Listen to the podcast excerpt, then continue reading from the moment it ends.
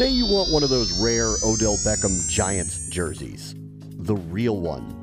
How do you know when you've got the real thing? You have a really interesting opportunity to take a physical jersey, make a record of it digitally on this distributed ledger that is backed by the blockchain. And now you can track that jersey.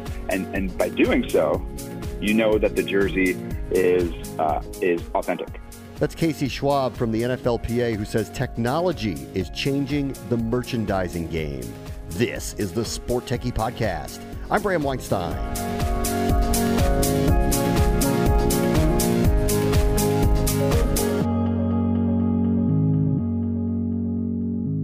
Man, this has been a really crazy week in the new NFL year. Antonio Brown is a Raider. Le'Veon Bell is back in the league as a New York Jet. Odell Beckham is going to be catching passes from Baker Mayfield in Cleveland. Massive stars changing uniforms. So it might be time to change your jersey choice as well. Merchandise is a big business for professional sports leagues. Go ask baseball. There's a lot of Bryce Harper Phillies jerseys flying off the shelves these days. Casey Schwab is the Vice President of Business and Legal Affairs at the NFLPA. Hey, Casey, how are you? I'm good. I'm good. How are you, Bram? I'm great. Thanks for having me. Let's start with what you do at the NFLPA. So as you mentioned, I'm the VP of Business and Legal Affairs at the PA. So that does mean I'm a lawyer, but not a quote-unquote real lawyer like a lot of my colleagues at the NFLPA who arbitrate grievances under the collective bargaining agreement. They arbitrate in front of arbitrators. They file grievances. They are more like the traditional courtroom lawyers, whereas my job as a commercial lawyer is to protect the players and generate revenue on their behalf. So the NFLPA, as most people know, is a 501c organization, which is a labor union mandated under federal labor law. In addition to the 501c nonprofit arm, we also have a for-profit arm called NFL Players, Inc. And NFL Players, Inc. is tasked by our players to generate as much off-the-field revenue as we possibly can. So the way to think about it is the NFLPA, the labor side, is on the field. So everything from working conditions to salaries, to the salary cap, to the player contract on the field that each NFL player does with the club. And then there's the off the field.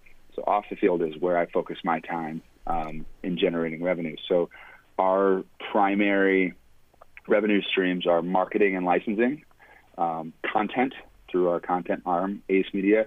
We have a venture arm called the One Team Collective, and we're constantly looking at new initiatives to try to open up new revenue streams for our players. And in my role specifically, it's managing the partnerships from the business affairs standpoint, but also making sure that we protect our players and mitigate risk with all that's going on off the field. I'll get into that in a moment. I'm curious that you kind of delineated between the two sides of it, and everyone reads about how contentious, obviously, labor negotiations are going to be between a union and a league as they try to get the compensation packages for their players. On your side, you're talking about all the money that is outside of actually being on the field, jersey sales, video games, all that type of stuff. Is it the same That's right. contentious type relationship, or is that kind of a different aspect of the NFLPA? No, it's not as contentious.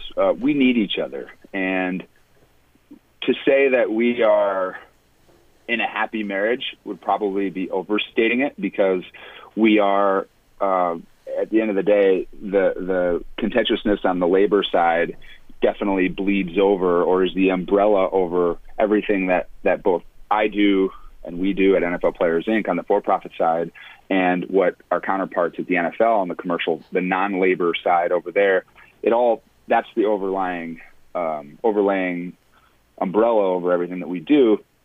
That said, like I said, we need each other in the sense that we have a deal with Electronic Arts for the Madden video game, and so does the NFL. We don't work on those together for a bunch of reasons, one of them being antitrust concerns, but we do, obviously, we both are licensors of that game, so it behooves us both to work together. And whether it's jerseys, with our deals with Fanatics and Nike, or like I mentioned, video games with Electronic Arts, or trading cards with Panini, we have to work through business issues each and every day. We do have an agreement that's coterminous with the collective bargaining agreement on the commercial front. So there are actually two agreements. There's the CBA, which governs everything on the field, and then there's what's called the commercial agreement between us and the NFL that's with everything off the field. And those are both 10-year deals. So we are negotiating. We will be and will be negotiating the commercial agreement, which I head up that negotiation with the NFL. So there's two simultaneous negotiations going on at once. All right, let's get into some of the merchandising stuff that you had mentioned, and I had mentioned all the player movement that has happened here. Obviously, this is a robust market. It is the most popular sports league in the country. What are the challenges with trying to ensure that the merchandise remains under the correct rights? Yeah. So just backing up, just to give you the scope, or rather the importance of what we do for our players. How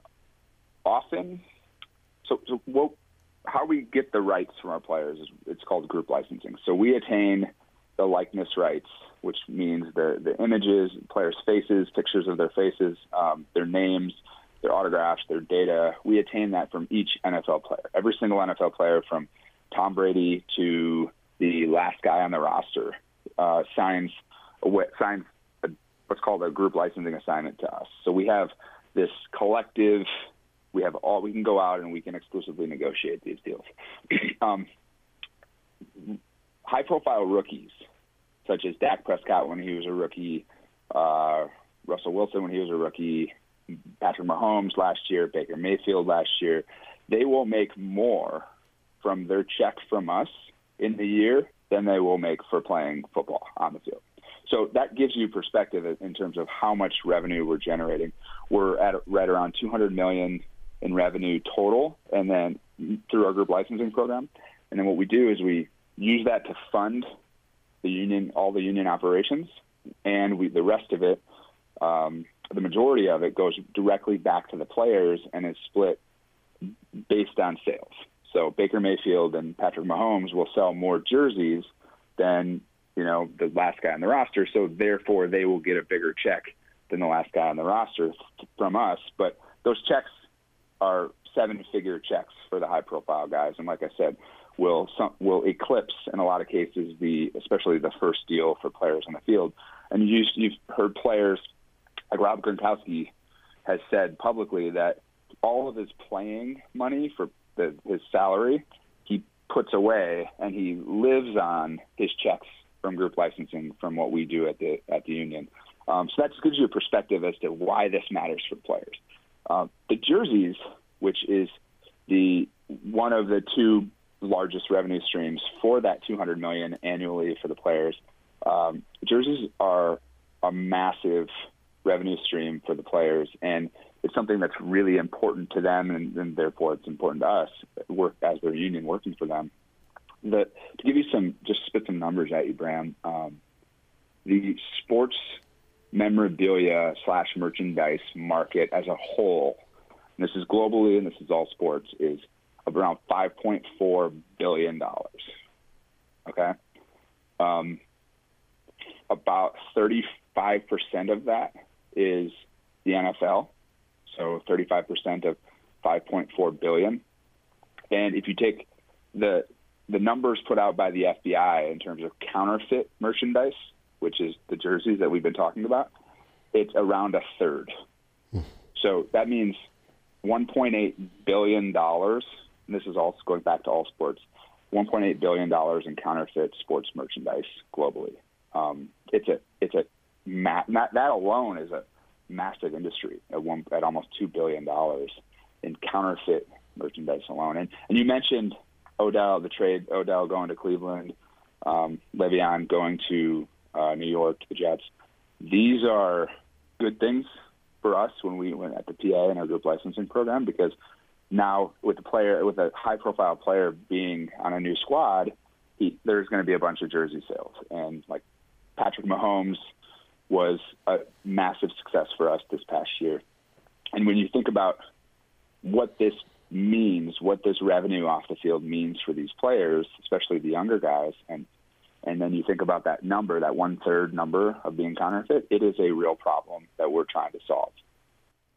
Yeah, it's funny, though. This feels like this is something that happens in a lot of different areas of merchandise. I walk down the streets in New York, and there are people selling fake purses. Like, this is not something that seems unusual to the NFL. So I wonder, what can you do about it? I mean, it seems so widespread. Yeah. What in the world can you do about it? You're right. The counterfeiting problem is much bigger than just sports. We come at it from our angle because I come at it because that's my job, and that's what we do as the union. We represent our players. But the total counterfeiting market itself, like I mentioned, the $1.8 billion in sports, if you include the entire counterfeit, and that's everything from the Louis Vuitton bags that you see, the fake Louis Vuitton bags that you see on the streets of New York, to computer hard drives, to to any products that you can imagine can be counterfeited, from laptops to obviously like sneakers. That number is projected to be 2.4 trillion with a T, trillion, by 2020. So you're talking about, and I don't have comps in front of me, but $2.4 trillion is a ton of money. And I'm sure it compares to some GDP numbers for countries. So you're right, it's a huge problem. Historically, there have been three from brands that get, to put it bluntly, ripped off, like us or the high-end fashion brands. Historically, there's been really two major avenues. The first is enforcement, legal enforcement, so sending cease and desist letters, filing lawsuits, like going out and attacking the counterfeiters and trying to cut them off. And that is a game of whack-a-mole. It's a game of whack-a-mole that you're never going to truly win, because if you take out one, two more pop up. And one of the big problems is a lot of this stuff is manufactured not in the U.S. So we, as licensors, as brand owners, brand protection experts, have to work with the FBI. We have to work with Homeland Security. And frankly, those folks have a lot of big fish to fry, and they only have a certain amount of resources. So the counterfeit problem kind of falls down on the priority list. So when you're talking about like customs and seizing big shipments of NFL fake jerseys, I don't necessarily blame the government, the federal government, for having that not as their top priority when you have real human issues like human trafficking or drugs. So that's one. And then the second one has historically been a policy play. So putting pressure legislatively on either through legislative, when I say legislatively, I mean through legislators on businesses, call them the Amazons or the eBays of the world, to crack down on the sale of counterfeit merchandise. And then there's a third approach which we're diving into, which I think we're going to talk about, but I don't want to pontificate too much if you have any thoughts, Bram. No, go ahead. I want to hear what you guys are trying to do about it. I know you're working with a company to try to figure this thing out. This is the exciting part for me. And so those have been the historical approaches. And over the past 2 years, there's been a lot of discussion about blockchain. And it's kind of gotten confused with cryptocurrencies and you know, there's the Bitcoin, the ride of Bitcoin on the market. And I think there's still a lot of confusion out there. But blockchain at its essence is simply a ledger. It's a distributed ledger, like a Google Doc, that is immutable, meaning it can't be changed. And therefore, it can be used to track items. So if you take blockchain away from cryptocurrencies, take it out of the context of cryptocurrencies, and you take blockchain and you apply it to physical products, like, for example, NFL jerseys, you have a really interesting opportunity to take a physical jersey,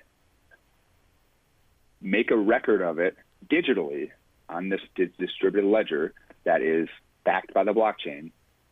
And now you can track that jersey. And by doing so, you know that the jersey is authentic, and you know that it's actually licensed, and therefore it's not counterfeit. So that's where this exploration started for us about 1.5 years ago. And what it's led us to is this really interesting, we partnered with a Silicon Valley firm and we've been in stealth mode to really flip this counterfeit problem on its head and turn it into an opportunity. So I mentioned those gaudy numbers of $2.4 trillion is the overall counterfeit market, or even in sports, it's $1.8 billion. That to us is opportunity to actually generate revenue in addition to mitigating those numbers, the impact of counterfeit. So I'll give you an example. We had an issue with a high-profile player who is a quarterback for the New York Giants. With his jersey, I don't know if you saw that he was embroiled in a lawsuit. He was sued for selling game-worn jerseys that weren't actually, that at least the plaintiffs claim that weren't game-worn. This included a couple of people who worked in the locker room of the New York Giants that were supposedly and allegedly supplying equipment that came out of the locker room but was not specific to the games that they alleged that they had taken place. Yeah. Right, exactly. Yeah. And when going back to when I was describing my role, when I think about what our role is as a union, it's to protect our players first and foremost. And in that instance, our player had a lot of exposure. And it not only did it cost him money, but it's not a good PR. It's not a good thing to have a quarterback's name in a headline with words like fraud and lawsuit or settlement. It's just not. That's the kind of stuff that keeps me up at night. So take that example, and if you take the technological or the solution that we are currently working on that we have not, we haven't unveiled yet fully, but if you were to put that situation into this technological solution, so you have so the player takes off his jersey, and let's just say he didn't sign these jerseys, but let's just say for the sake of the example, he signs the jersey. So he takes it off, and the equipment manager is standing there and hands him a marker, and he signs the jersey. Okay, now you have a game-worn, autographed jersey from Eli Manning. There, I said his name. At that moment, if that equipment manager, we don't expect the athletes to do the physical to digital recordation of getting it onto some ledger, but there's someone that is paid doing a job there, the equipment manager, can take a photo through an app on his or her phone of that jersey with that autograph, and it can snap a photo, and then it gets uploaded onto this ledger. Okay, that's the step one. And now it's uploaded on this blockchain-backed ledger. You have a picture of it that is, and then that entry onto the blockchain would be time-stamped, meaning exactly what time. And it can be geotagged, meaning exactly the location. And you could have you could actually have a photo built into the metadata of that entry onto the blockchain. Okay, so you have that entry at that point of origin. That's call it the provenance, which is the word from the blockchain world, the provenance of that game-worn autographed NFL jersey is now uploaded onto this ledger, okay? Equipment manager then takes that jersey, presumably gives it to the manufacturer / who will be the seller of this jersey amongst other jerseys. That's another transaction. That transaction is then also logged onto the blockchain. All of the same benefits that I said, that's step two. Then there's probably some steps in the middle, but at some point, step 3 or 4 or 5, that is now sold to the consumer. The consumer gets it, and historically, what comes with it are these certificates of authenticity. You get a piece of paper, maybe it has a hologram on it, and without disparaging any of the traditional methods from our partners, we can all kind of see how that would be easily counterfeited itself, right? A piece of paper with a hologram on it. Instead, if we have this technological solution, what that consumer can then do is get on the same app and scan that jersey, and I'll get into the scanning piece of it in a second, but scan that jersey with that auto, and then automatically see all of that chain of custody, the life of that jersey, going all the way back to that moment in the locker room when that player took off the jersey and signed it. So there's authenticity. It creates this trust that doesn't exist right now. And then if you have a claim that it wasn't real, well, it's a really easily resolved question as opposed to what actually happened, which is time and money spent in a lawsuit. Because the jersey that Nick Foles wore when he caught the Philly Special Pass in the Super Bowl is priceless. And right. The 58 other jerseys that were probably real and may have been worn by him technically are whatever they're worth, right? I mean, is this what we're talking about? We're talking about these very specific pieces of memorabilia. Yes, exactly. And right now, there's not a good way to know that Nick Foles jersey was actually worn in the Super Bowl and he caught that touchdown while wearing that jersey. And so because there's no real way to know that, there's not the premium that one would expect to get from that piece of memorabilia doesn't exist. There's probably a premium on what claims to be, but when you add trust, now you add value. And that's where the revenue generation comes in on the back end of what I was mentioning before, which is if you can create this ecosystem of trustworthy, immutable records of sports memorabilia, you've, one, first and foremost, gutted the counterfeit market, because the consumers who care, which is another thing we can talk about, but the consumers who care about buying real products they'll know now what's real and what's not. So you gut the counterfeit market, so you reduce that 1.8 billion number, but you also increase the value of the real stuff, because the real stuff is now verifiable and able to be authenticated. So one of the really interesting things, I mentioned it as I was going through the example of the jersey, is we have looked at technology, and there's two companies specifically. We're under NDAs with both, so I can't share the companies. But one of them is in fossil fuels. So fossil fuels like natural gas, right? So they can take there's this imaging technology that you can use your phone to take a picture of a vat of oil with no QR codes, no unique identifier codes, and you can actually scan the oil itself.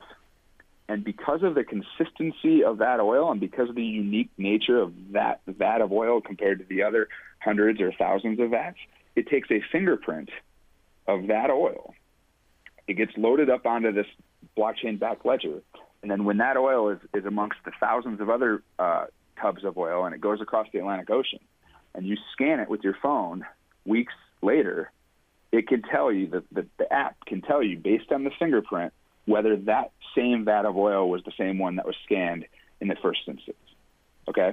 So it's fascinating to me that this kind of technology works, and it's because of the high-tech imaging that that is available right through our smartphones that you can take these pictures, and that same logic can apply to any physical product. So instead of having to attach a QR code or another additional number, which one, could be counterfeited, and two, adds cost to the manufacturing process, you can actually take a picture of the jersey itself.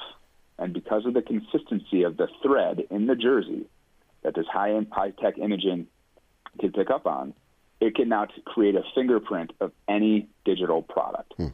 Which, when I saw this in action, you do that little your mind is blown. My mind was blown, and how it could apply to our industry, and that number that I keep mentioning of $1.8 billion. Do you see, okay, so I understand how this could help you follow the marketplace of the high-end memorabilia, in whatever it may be, the glove Odell Beckham wore to make a one-handed catch, to whatever degree it may be, right? What about the other marketplace where everywhere I go on every street in every market, there is fake, literal fake NFL jerseys out there for sale? Do you see a widespread use of this type of technology to try to protect your interests? I do. And I mentioned this in passing too. One of the big problems is consumer awareness of the problem. The consumers, our fans, when I say our fans, I mean NFL fans, don't fully get, I don't think, the impact of buying a counterfeit jersey. So that's the first step. The second step is the ones that there's a segment of the market that may understand it and may just not care. That is a problem with solving this counterfeit issue. But I do see it applying to NFL jerseys as a back-end solution. So then the price point matters, right? Like if you think about the consumer the collector that's going to spend thousands and thousands of dollars on the Nick Foles jersey from the Super Bowl or the Odell Beckham, glove from the one-handed catch, that consumer is more likely to care that it's authentic and able to be authenticated for resale value, than the casual fan who is now buying an Odell Beckham Cleveland Browns jersey just for whatever the price point is, $80 per licensed jersey or $100. I think that the former is going to care more than the latter, to your point. But I think that the consumer education for the latter comes in, that if the consumers understand what the problem really is and what the impact of that problem is, or the impact on the players, and this counterfeit market, and I don't mean to be dramatic, but this counterfeit market, because it's illegal, because it's overseas, you have all sorts of even bigger issues than NFL players being out some money. You have issues like child labor. You have issues where counterfeit products, counterfeit jerseys are being produced at massive scale by the same folks who are producing other counterfeit products or potentially engaging in other illegal activities like drugs or human trafficking. So, and again, I don't want to at all equate our NFL players being out some money off the field, though it's important to us, with the problems that I just mentioned, but they are connected because it's illicit activity and it's coming from places that this stuff goes on. When I say this stuff, it's like child labor. So I think consumer education, to your original question, is really important. And also educating and putting responsibility on the marketplaces. If you've seen recently, Amazon took a step, I think, in the right direction towards combating counterfeit, but Amazon is rampant with counterfeit products. Anytime you see an NFL jersey on Amazon today, this may change in the future, but if you see an NFL jersey on Amazon today, it's counterfeit. It's fake, because we don't sell through Amazon, and neither do a lot of high-end fashion brands, luxury brands like Gucci, Louis Vuitton, and they don't because they want these marketplaces to take responsibility. I do think Amazon took a step in the right direction, but it's both the consumers, it's the marketplaces, and then the last segment are the legislators and the government, from customs to legislators. We need them to understand the issue and hopefully care about the issue once they understand it. I got to be honest with you. I follow sports and all of these things, especially through this, very closely. I had no idea that what was on Amazon is not real. Yeah. Currently we don't sell NFLPA licensed product through Amazon. And the reason is not because we think they're bad people or a bad business. In fact, it's the opposite. And we have relationships with them but it's because of this counterfeit problem. That's amazing. And like I said, that may change. Well, I think at some point it's going to have to change because Amazon's going to rule the world. I don't know if you have much of a choice.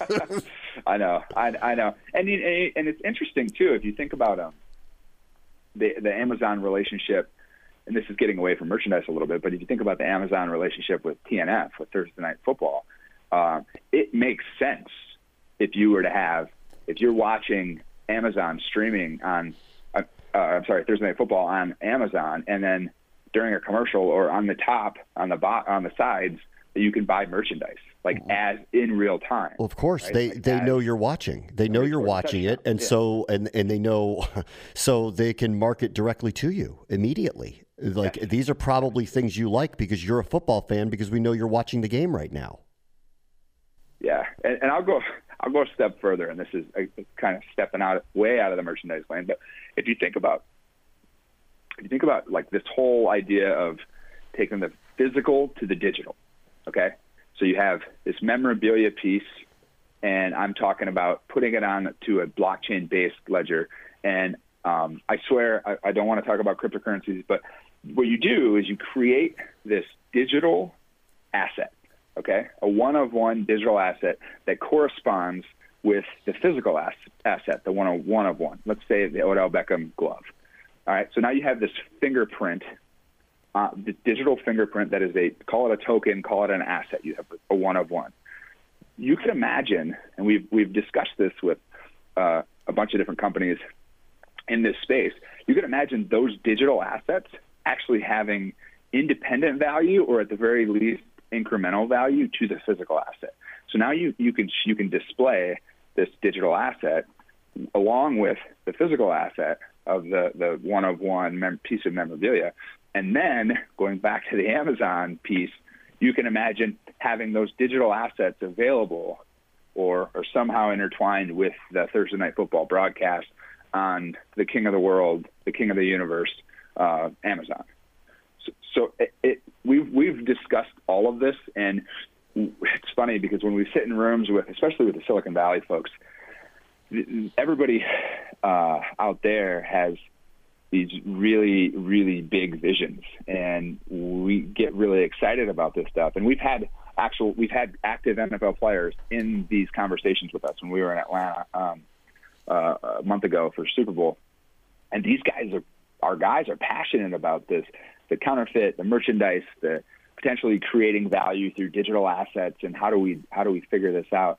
And there's all sorts of like second generation, third generation opportunities if you take the first step of putting your arms around this counterfeit problem and actually like getting a record of it. Now you can do all sorts of cool things. So that was very much a tangent, but I get excited about this stuff because I think it's bigger than just solving the problem in like the traditional enforcement sense. That's not the sort of, there are some really good lawyers that I know that do that, and I respect them a lot, but that's not where my head is at. My head's at, all right, let's solve the problem, and then let's create opportunities from that. We're short on time, so let me get your take on the one-team collective. What's going on? We'd had Ahmad on a while back when this thing was really kind of just up and running. So what's new with the one-team collective at the NFLPA? For sure. So the one-team collective, as I mentioned, is our venture studio incubator for startups. The premise behind it, just to give a little background because Ahmad was on a while back, is that we can expand our market when we think about access to NFL players and intellectual property rights from just cash-heavy companies like the NFL sponsors, the Nike, Fanatics, Electronic Arts. We can expand the startups, and the classic example is Bitmoji. Are you familiar with Bitmoji? Yeah, I know it. So Bitmoji, this company comes in several years ago. They're trying to make – they wanted to get a license to make NFL player little emojis. And they were cash-strapped because they were a startup. So they couldn't afford a license that was less than $100,000. It was actually about half of that. They just couldn't afford it. And it's no problem because that's their business and they have investors. And they said, can we give you equity in our company? And our response at the time was, well, we don't really have that mechanism set up, so we just can't, you know, let's stay in touch. They went out and they had an exit for like 160 million or 155 million. So had we had 1% of equity, we would have obviously made a lot more than the license fee that they couldn't afford. So under that premise, we've launched the One Team Collective. Been around for just past our 2-year anniversary, and we've done in that time we've done 11 deals, and the number is low on purpose, because we're not like a traditional venture capital firm where you just make as many bets as you possibly can and hope that one hits big. We're really interested in companies that, one, are interesting and are going to have hopefully successful lives and then exits, but two, because of the nature of what we do and because we're a union representing these players and we have intellectual property rights, that they fit. So we did deals with companies like Whoop, which is a wearable strap for performance and recovery. We did deals in the crypto space with a company called FanChain, Sportcaster/FanChain. We've recently done deals with an augmented reality company. And so it's really across the board, the deals that the startups that we're partnering with. And so that's the background and getting us to today. What we're looking at moving forward is how do we maximize not just NFL player rights and what we have is this really valuable asset is access to NFL players, but all athletes. So the first thing you think about in the U.S. is, okay, you have football, baseball, basketball, and hockey in the men's sports. So that we are actively engaged with our other unions here in the U.S., U.S.-based unions in those four sports, but also women's sports. We have a partnership with the U.S. women's national team, the soccer team, who they're awesome. They're both awesome on the field, way better than the men's team, and they're awesome off the field. And they're entrepreneurs, and they're scrappy, and they really get business, and they're marketable. They have the U.S. women's national team is playing in the World Cup this summer.